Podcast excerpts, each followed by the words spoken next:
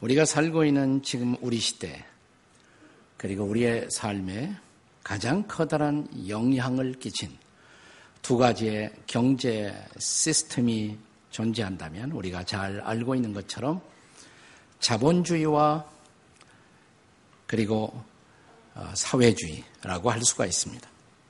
자본주의는 우리에게 내 것의 중요성을 가르쳤습니다. 내 것, 내 개인의 소유, 그리고 소유를 누릴 수 있는 자유, 또 소유를 정진시킬 수 있는 경쟁의 중요성을 자본주의는 우리에게 가르쳐왔습니다. 반면에 한물간 공산주의, 그러나 아직도 유럽에서 영향을 끼치고 있는 사회주의는 내 것이 아니라 우리 것의 중요성, 즉 사회 공동체의 분배적 정의, 그리고 평등의 중요성을 우리에게 가르쳐 왔습니다. 이 두 가지 영향을 어떻게 수용하느냐에 따라서 우리 사회는 아직도 좌파와 우파로 나뉘어져 이데올로기의 논쟁을 아직도 지속하고 있습니다. 그렇다면 성경은 어떤 것을 지지할까요? 정직하게 말하면 성경은 이 두 가지 가치 체계를 대표하고 있는 소위 자유와 정의를 함께 강조하면서 내 것과 우리 것의 중요성을 강조하면서 거기에 매이지 않고 그 이상의 것을 가르칩니다. 사실 성경은 내 것, 우리 것보다 더 중요한 것이 있는데 그것은 하나님의 것이다, 이렇게 가르칩니다. 그런 의미에서 기독교는 자본주의도 아니고 사회주의도 아닙니다. 다시 말하면 우리는 좌파도 안 되고 우파도 아니라는 말입니다. 기독교가 지향하는 가치는 두 가지 시스템을 초월해서 넘어서는 소위 하나님의 나라의 가치를 지향할 수가 있어야 한다는 사실입니다. 실제로 우리가 성경을 읽어보면 성경은 지상에 존재하는 그 모든 것은 내 것도 아니고 우리 것도 아니고 그것은 하나님의 것이다, 이렇게 가르칩니다. 심지어 나라는 존재, 이것도 내 것이 아니고 하나님의 것이다. 그래서 오늘 본문에서 하나님은 하나님의 백성들을 향해서 너는 내 것이다, 하나님의 선언입니다. 너는 내 것이다. You are mine. 이렇게 하나님이 선언하십니다. 제가 외국 집회를 한번 갔다가 한 집회에서 불리워지는 찬양이 너무 아름답게 내 마음에 다가오더라고요. 제가 모르던 찬송이었어요. 한국에 아직 도착하지 않은 복음성가라고 생각이 되었습니다. 너무 가사가 아름다워서 그 자리에서 카피를 했던 적이 있습니다. 제목이 내가 내게로 오리라 라는 찬양이에요. I will come to you. 데이빗 하스라는 사람이 작사하고 작곡한 그런 찬양이었습니다. 가사는 이렇습니다. I will come to you in the silence. 내가 침묵 속에 내게로 오리라. I will lift you from all fears. 모든 두려움에서 너를 건져내리라. You will hear my voice. 너는 내 목소리를 들으리라. I claim you as my choice. 너는 나의 선택된 존재라고 선포하노라. Be still and know I am here. 잠잠히 있어 내가 여기 있음을 알지니. Do not afraid I am with you. 두려워 말지니 내가 너와 함께함이라. I have called you each by name. 내가 너희 각자를 이름으로 불렀나니. Come and follow and I will bring you home. 와서 나를 따르리라. 내가 너를 데리고 집으로 가리라. 아주 아름다운 찬양이죠. 그런데 오늘의 본문, 우리가 함께 읽은 이사야서에서 선지자 이사야는 같은 내용을 이사야 특유의 메시지를 통해서 일종의 시로, 찬양으로 우리에게 전달합니다. 너희들은 내 것이라고, 하나님의 것이라고, 내가 너와 함께하리라고, 내가 너희를 집으로 올 때까지 너희를 지키리라고. 자, 오늘 본문의 핵심인 하나님의 선언, You are mine, 너는 내 것이다, 너는 하나님의 것이다, 하나님이 이렇게 선언하는 근거는 어디에 있습니까? 무슨 이유로, 어떤 이유로 우리는 하나님의 것이라고 성경은 가르치고 있을까요? 첫째로, 우리는 그분에 의해 창조된 그런 존재이기 때문입니다. 본문의 일 절의 말씀을 다 함께 같이 읽겠습니다. 일 절 다 함께 읽습니다. 시작! 야곱아, 너를 창조하신 여호와께서 지금 말씀하시느니라. 이스라엘아, 너를 지으신 이가 말씀하시느니라. 너는 두려워하지 말라. 내가 너를 구속하였고 내가 너를 지명하여 불렀나니 너는 내 것이라. 여기 제일 먼저 등장하는 두 개의 동사가 있어요. 창조하다, 지으셨다라는 두 개의 단어입니다. 여호와 하나님이 우리를 창조하셨고 우리를 지으셨다는 말입니다. 그런데 같은 장, 이사야 사십삼 장 칠 절에는 여기에 단어 하나가 더 추가되어 있습니다. 한번 같이 읽겠습니다. 이사야 사십삼 장 칠 절 시작. 내 이름으로 불려지는 모든 자, 곧 내 영광을 위하여 창조한 자를 오게 하라. 그를 내가 지었고 그를 내가 만들었느니라. 여기서는 창조했다, 지었다, 그 다음에 만들었다라는 단어 하나가 더 추가가 됩니다. 뭐 똑같은 단어가 아닌가 생각할지 몰라요. 그러나 약간의 차이가 있습니다. 영어로도 전 처음에 created, 창조했다. 그 다음에는 formed, 이렇게 조형해서 만들었다. 그 다음에 made, 다 만들었다 이 말입니다. 그런데 히브리 원어에서는 이 세 단어가 발전적 의미를 함축하고 있습니다. 즉 하나님이 창조를 계획하시고 시작하셔서 과정을 통해서 form, 형성하셨고 그래서 마침내 완성품으로 made, 만드셨다. 이런 선언입니다. 하나님의 만물의 창조는 무에서부터의 유로의 창조였습니다. 그러나 이 창조의 역사의 클라이맥스는 뭐냐? 인간이에요. 하나님의 형상대로 지음받은 인간. 왜 인간을 하나님의 형상대로 지었느냐? 형상이라는 말은 하나님이 어떤 외적 형태를 갖고 있다는 말이 아니라 하나님의 성품을 가진 동일한 존재로 만들었다고. 그 성품을 통해서, 즉 그 인격을 통해서 하나님과 교제가 가능할 수 있도록, 하나님과 다시 말하면 사랑이 가능한 존재로 인간을 지어주셨다는 것입니다. 그래서 인간의 창조와 함께 창조가 끝나요. 그리고 창조가 끝나자마자 성경은 그 창조물을 바라보는 하나님의 소감을 이렇게 기록합니다. 하나님이 보시기에 심히 좋았더라. 한 남자와 한 여자가 창조되고 그들이 함께 사랑하는 모습을 보면서 하나님이 보시기에 심히 좋았더라. 이렇게 해서 인간이 탄생하는 것입니다.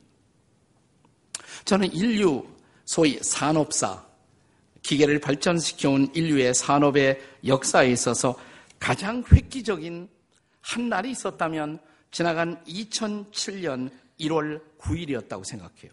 이천칠 년 일 월 구 일, 이천칠 년 일 월 구 일, 무슨 일이 생겼을까요? 그날이 바로 아이폰이 탄생한 날입니다. 네, 아이폰, 갤럭시, 여러분이 들고 다니는 이 휴대폰이 탄생한 날이 바로 이천칠 년 일 월 구 일입니다. 오늘 사람들이 얼마나 이 아이폰을 아낍니까? 거의 집착 수준이 아니겠습니까? 아이폰 없이 살 수가 있습니까?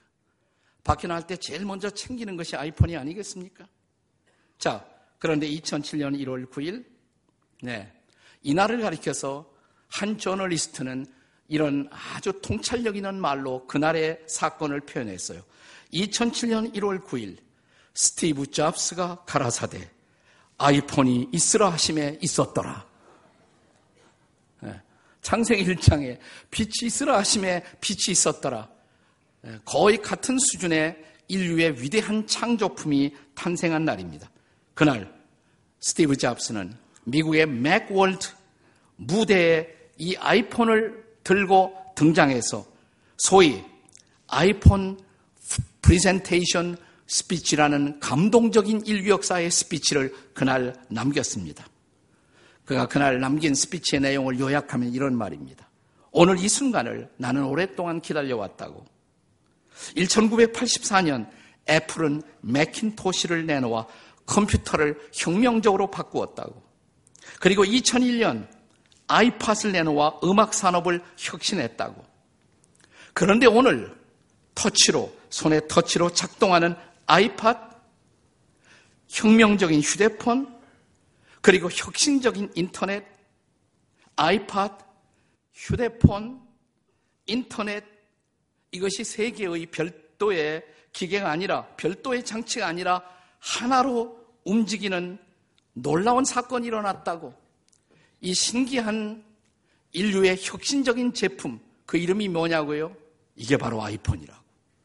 네, 그렇게 그는 아이폰의 탄생을 선언했습니다. 그 이후 사람들은 전 세계 모든 곳에서 아이폰을 들고 거리를 걷고 통신을 하고 메일링을 하고 그리고 자기의 생각을 기록하고 이런 놀라운 역사가 시작되었고, 우리는 집을 나설 때마다 먼저 아이폰을 챙기고 마누라는 잊어버려도 아이폰은 챙기고, 네, 자식을 잊어버려도 아이폰을 먼저 챙기고, 아이폰이 없어지면 왠지 불안하고 아이폰 어딨지? 정신없이 아이폰을 찾아다니는 우리들의 모습. 자, 그런데 이 아이폰을 하나님의 위대한 창조품인 인간과 비교할 수가 있을까요? 우리들의 아이폰 사랑을 생각하면서 하나님이 만드신 최고의 제품인 인간을 한번 생각해 보십시오. 우리가 아이폰을 생각하는 관심, 창조주 하나님이 인간을 생각하는 관심, 우리가 밤낮 아이폰, 아이폰, 갤럭시 하면서 내 휴대폰을 찾고 있는 모습을 상상해 보시면서 이제 하나님이 내 아들, 내 딸 어디 있지? 오늘은 뭘 하고 있지? 제가 왜 그래? 그 하나님이 저와 여러분을 바라보시면서 갖는 그 놀라운 관심을 묵상해 보신 일이 있습니까? 왜 이렇게 하나님이 저와 여러분에게 관심이 많아요? 왜냐하면 인간은 그 하나님의 최초의 혁신적인 제품이었기 때문입니다. 그 하나님이 여러분을 향해서, 우리를 향해서 오늘 이 아침에도 You are mine 이렇게 선언하고 있는 중요한 이유, 우리는 그분의 가장 위대한 창조의 작품이기 때문에 그렇습니다. 그래서 그는 이날도 오늘도 우리에게 선언하십니다. 너는 내 거라고. 그 하나님이 여러분과 저를 향해서 너는 내 것이라고 선언하는 또 하나의 이유 뭘까요? 두 번째로, 우리는 그분에 의해서 구속된 존재이기 때문에 그렇습니다. 구속된 존재. 구속이라고 하면 이렇게 묶는 구속을 생각하지 마세요. 구속하다. 이 단어는 영어로는 redeem이라는 단어로 되어 있어요. redeem. 명사로는 redemption. 옛날에 영화 뭐 Shawshank Redemption 뭐 이런 영화도 있었는데요. redeem이라는 단어의 뜻은 뭐냐면 대가를 지불하고 사서 그것을 다시 회복시켰다. 자유하고 온전한 상태로 회복시켰다. 이것이 바로 redeem 혹은 구속이라는 단어의 본래의 뜻입니다. 비싼 대가를 지불하고 있어야 할 자리로 다시 회복시켰다는 것입니다. 옛날 아프리카의 어떤 청년, 토인 청년 한 사람이 가족들과 친구들의 도움을 얻어 자기 바로 집 앞이 강이었는데 그 강에 자기가 띄우고 다닐 카누 배를 만들기 시작했습니다. 여러 달에 걸쳐서 그는 정성을 다해서 드디어 카누 배를 완성했습니다. 그 배를 타고 다니면서 얼마나 그는 자부심과 프라이드를 가졌는지, 내가 만든 내 배를 타고 다니면서 느끼는 그 놀라운 감동. 그런데 한날 밤 폭풍우가 몰아쳤습니다. 그 이튿날 아침 나가보니까 자기 집 앞 강가에 메어두었던 자기가 만든 그 카누가 없어졌어요. 떠내려간 거예요. 폭풍우에 떠내려간 거예요. 그는 자기가 만든 카누에 대한 애정 때문에 그 배를 포기할 수가 없었습니다. 그래서 강 하류를 따라 그 배를 찾아 나서기 시작합니다. 얼마나 갔을까? 집에서 멀리 떨어진 강 하류, 어떤 마을의 집 앞에 자기가 만든 카누를 드디어 발견했어요. 아, 그거 내 거라고. 그러나 상대방이 그 말을 믿어주지 않습니다. 통하지 않습니다. 그러나 자기가 만든 배에 대한 애정 때문에 포기할 수 없어서 그럼 그 배 내게 팔라고, 다시 나한테 팔라고 흥정을 시작합니다. 그것도 또 비싼 값을 요구해요. 하지만 그 배에 대한 애정 때문에 그는 값비싼 대가를 지불하고 자기가 만들었던 배를 다시 샀습니다. 그리고 그 배를 타고 노를 저 집으로 오면서 그는 배를 향해서 이렇게 말했다고 합니다. 배야 배야, 난 널 만들었지. 근데 널 잃어버렸어. 내가 값비싼 대가를 지불하고 너를 다시 샀단 말이야. 그러니까 너는 더블로 내 거야. 여러분, 이것이 하나님의 창조의 스토리라는 거 알아요? 하나님이 여러분과 저를 바라보시면서 나는 너를 창조했어. 그런데 네가 나를 떠나서 방황했지. 나는 나의 아들 예수 그리스도를 십자가에서 못 박고 그가 흘린 보배로운 피로 내 죄를 용서하고 너를 나의 아들로 딸로 다시 샀어. 그러므로 너는 더블로 내 거야. 이 하나님의 선언이 들리십니까? 옆에 사람 쳐다보시고 하나님이 당신을 더블로 내 거래요. 한번 해보세요. 시작. 한번 해보세요. 하나님이 당신을 더블로 내 거래요. 별로 감동이 없는 모양이에요. 예. 예. 본문의 일 절을 다시 한번 읽겠습니다. 일 절 말씀 다시 한번 읽습니다. 시작. 야곱아, 너를 창조하신 여호와께서 지금 말씀하시느니라. 이스라엘아, 너를 지으신 이가 말씀하시느니라. 너는 두려워 말라. 내가 너를 구속하였고 내가 너를 지명하여 불렀나니 너는 내 것이라. 자, 그 다음에 이어지는 본문 삼 절의 말씀을 보세요. 삼 절 다 같이 읽겠습니다. 시작. 대저, 나는 여호와 네 하나님이요 이스라엘의 거룩한 자요 내 구원자임이라. 내가 애굽을 너의 속량물로 구수와 스바를 너를 대신해서 주었노라. 구수와 스바는 에티오피아의 한 영역이었고 과거에는 애굽 땅이 그를 지배했어요. 이걸 생각하셔야 돼요. 하나님이 이스라엘 백성들을 구원하기 위해서 애굽 땅의 종되었을 때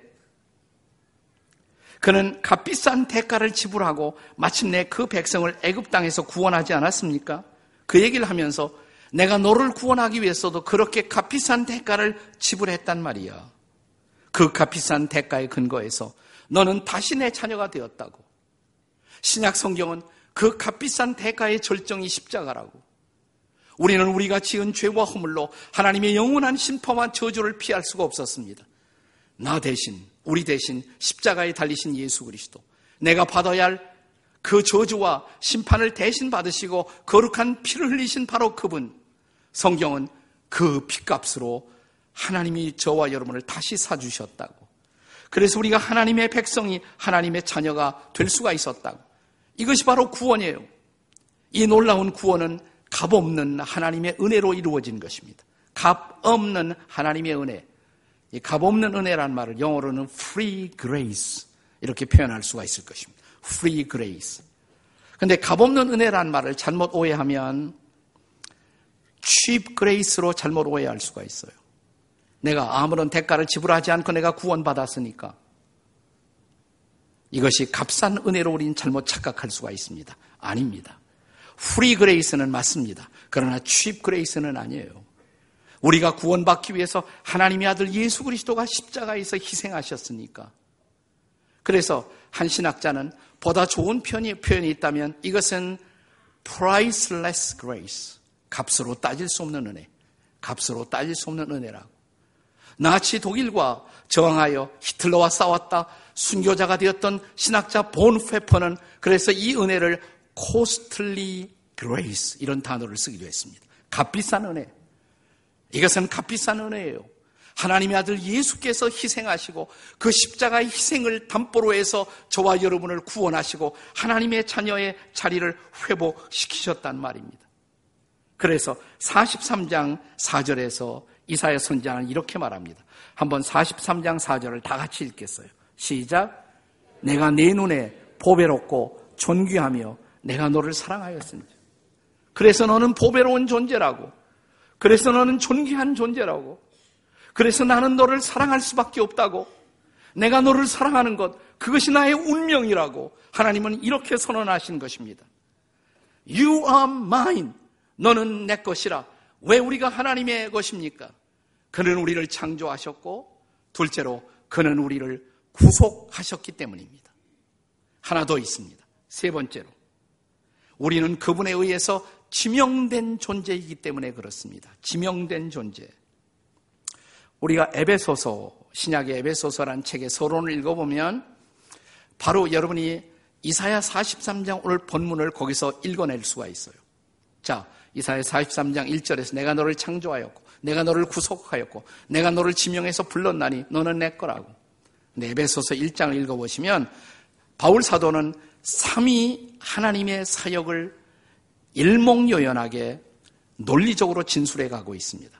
성부와 성자와 성령, 하나님이 하신 일, 성부 하나님 창세전에 우리를 선택하시고 그리고 창조하시고, 성자 하나님 예수 그리스도 우리를 속량하시고 구원하시고, 그 다음에 성령 하나님에게 옵니다.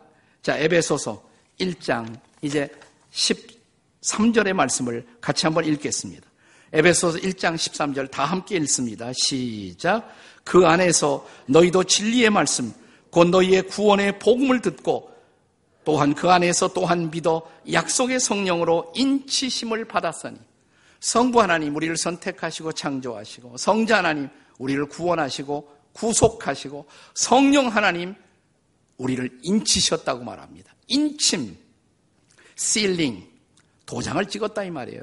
우리가 어떤 경우에 도장을 찍습니까? 도장을 찍으면 내 거다 이 말이에요. 이것은 내 소유다.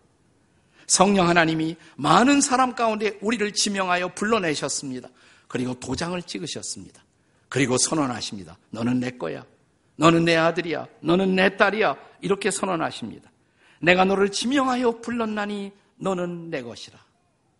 실제로 이것이 우리의 삶에 어떤 영향을 준단 말입니까? 자, 이어지는 약속의 말씀 본문 이 절을 함께 같이 읽겠습니다. 이 절 다 함께 같이 읽겠습니다. 이 절 다 같이 시작. 네가 물가운데로 지날 때 내가 너와 함께 할 것이라. 강을 건널 때 물이 너를 침몰치도 못할 것이며, 네가 불가운데로 지날 때 타지도 아니할 것이요 불꽃이 너를 사르지도 못하리니. 이것이 하나님의 약속이에요. 믿으십니까 여러분? 그리스도인들에게는, 하나님의 백성에게는 이 세상을 사는 동안에 어려움이 없다는 말이 아니에요. 물도 지나가요. 홍수도 경험해요. 불도 지나가요. 그러나 주님은 주님의 뜻을 이루기 위해서 저와 여러분을 지키신다는 것입니다. 왜? 우리는 그분의 것이기 때문에. 우리를 잃어버리는 것은 그분의 손해이기 때문에. 우리를 통해서 그분의 뜻을 이루기까지 그분은 우리와 함께 하시고 우리를 붙드실 것이라고 약속하십니다. 우리가 자주 부르는 복음성가 가운데, 오늘 아침에도 여러분이 불렀던 가스펠 가운데 나를 지으신 주님이라는 찬양이 있습니다. 나를 지으신 주님. 이게 원 제목은 He knows my name. 이게 원 제목이에요. 그분은 나의 이름을 아신다. 타미 워커라는 월십 리더가, 예배 인도자가 만든 찬양입니다.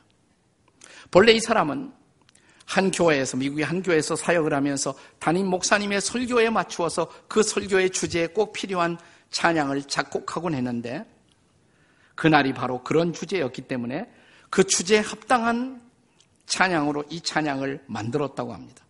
그런데 이 찬양을 만들 때 갑자기 타미 워커라는 사람의 마음속에서 한 사건이 떠올랐다고 그래요. 이 찬양이 태어난 것이 뭐냐면, 그러니까 이 나를 지으신 주님, 이 찬송이 태어난 해가 이천 년이에요. 근데 그로부터 삼 년 전, 천구백구십칠 년에 타미 워커가 필리핀에 단기 선교를 갔다고 합니다. 그래서 한여름을 거기 고아원에서 보내게 되었다고 합니다. 거기 한 고아 소년이 어느 날 이 타미 워커를 찾아와서 이렇게 말하더래요. 아저씨, 아저씨, 제 이름은 제리예요. 한 일곱 살 먹은 소년이. My name is Jerry. 아저씨, 제 이름은 제리예요. 그래서 이 타미가, 그러니 내 이름은 탐이란다. My name is Tommy. 그러니까 아, 타미. 그러자 이 제리가, 그럼 우리는 이제 친구죠. 그래, 우리는 친구야. 근데 얼마 지나지 않아서 또 왔어요. 아저씨, 내 이름 뭐예요?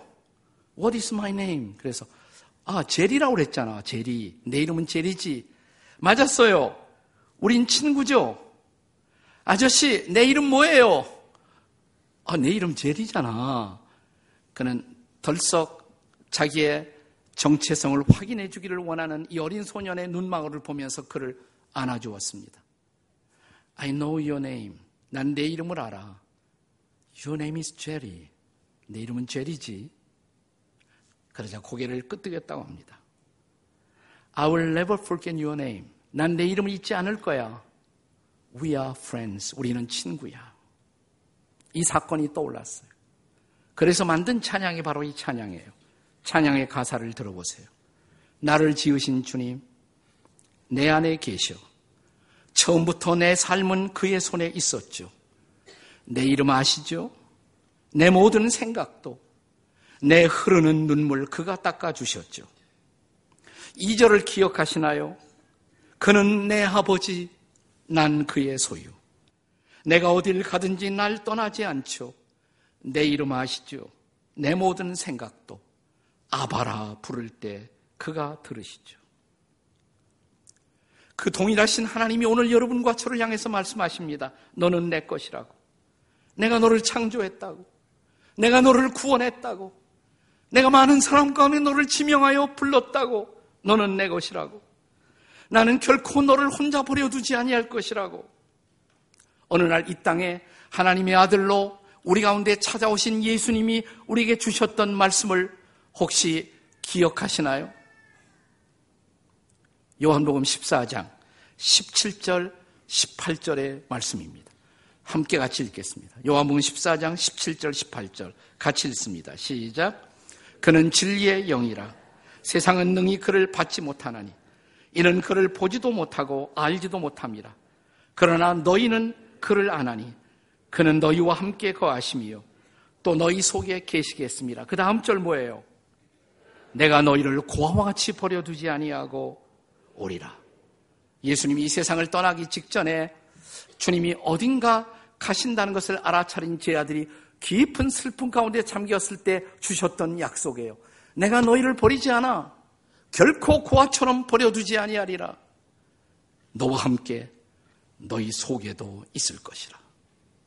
그 동일하신 주님, 그 예수님이 나의 구주가 되셨다면, 내 삶의 주인이 되셨다면, 그리고 그 하나님이 나의 아바, 나의 아버지가 되셨다면 오늘 이 음성을 들, 들어보세요. 들리십니까? 너는 내 거야. You are mine. 넌 내 아들이야. 넌 내 딸이야. 난 너를 놓을 수가 없어. 명절입니다. 이 명절 우리는 더 외로울 수가 있습니다. 그러나 주님 앞에 깊이 함께 교통하는 기도의 시간을 가지시면서 내 곁에, 여러분 곁에 다가와 말씀하시는 그분의 음성을 들었으면 좋겠습니다. 넌 내 거야. 난 너와 함께하고 있어.